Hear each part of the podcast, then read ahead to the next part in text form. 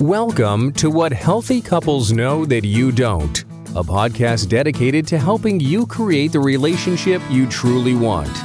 And now, here's your host, licensed psychotherapist, Rhoda Mills Sommer. Welcome to episode 10 Manipulation and Relationships, Part 1. Everybody manipulates to get what they want. Three year olds manipulate to get what they want. Teens are hard to live with because they manipulate so much. I think most young couples begin with a lot of manipulation born of insecurities. We all want to win, we all want to have power. Many relationships have a hierarchy of power where one partner has more of the say. That's because they make more money, or because of religious cultural values, or simply because it makes life easier. In a relationship of shared power, there is more struggle and messiness because there are two points of view that have to be accounted for. There are many ways to manipulate, from the loud yelling and screaming to the sneaky, quiet ways of undermining someone else. Drama most often is a clear indication of manipulation. Drama buries the real issues in a giant pile of noise. When someone demands that they be loved no matter what, this is a sign of manipulation. Only parents should give kids under 17 unconditional love. The movie Love Story perpetrated a crime against all relationships when it compl- claimed love means never saying you are sorry. Boundaries about what is okay and what is not okay are very important in healthy relationships.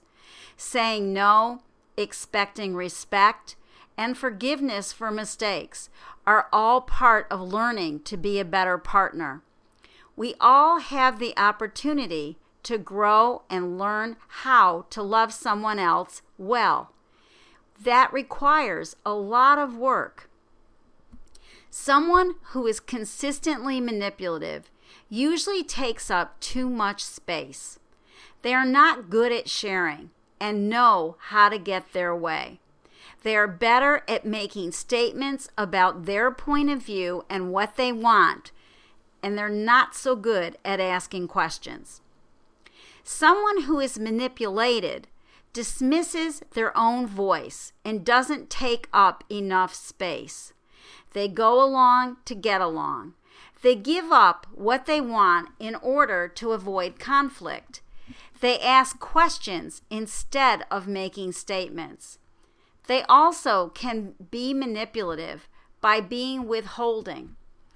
Being either manipulative or allowing yourself to be manipulated defeats any possibility of growth. These are patterns people get stuck in that are very unhealthy. They are also very boring patterns. We often find partners who have opposite energy from us. This is so we can learn from each other and achieve more range in who we are, to be more whole.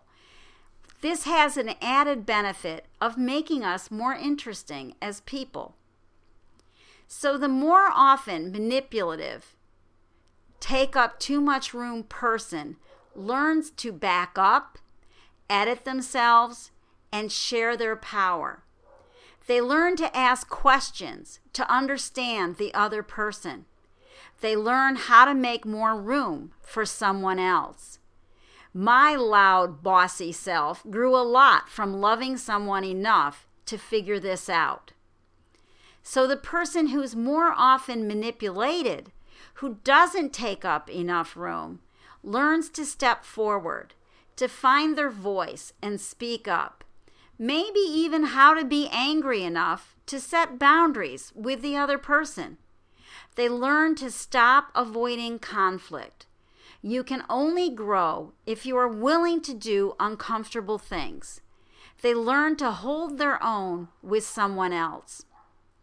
I often teach these patterns in couples therapy by using blank index cards. One empty card represents the space between two people. One of the persons fills up the space too much. One fills up the card too little. Both have a lot to learn which is the beauty of being able to grow up because of a relationship. Growing up is honestly facing painful situations and recognizing you have ownership in the problems. Instead of just blaming the other person, that's the beginning of real change. Shattered Glass is an excellent movie about manipulation. It's based on the true story of Stephen Glass, who was a journalist at the New Republic from 1995 through 1998. And it was discovered he made up 27 of his 41 stories. He charmed his way to the top with lies because he wanted success and fame. That was more important than his integrity. When you see the movie, you watch him manipulate and you watch people stop being manipulated at the end of the movie. So, one example of manipulation would be someone who spends money they don't have by shopping or gambling and keeping it secret from the other partner by opening credit cards they don't know about. Another example would be someone who withholds sex and doesn't talk about it with their partner who did not sign up for a celibate relationship. Or someone has an affair and thinks nothing of having unprotected sex, and then comes home to continue their sex life. There are a million ways to manipulate. People get divorced because they lose respect for each other. Manipulation is one of the best ways to kill off respect. If respect does not exist in a relationship, then it becomes impossible to build over time into being a team that solves problems together. My challenge to you today is to figure out if you are the one who takes up too much room. Then you must try practicing asking more questions of your partner. Be more curious and open to your partner's point of view. Stop repeating your own point of view over and over.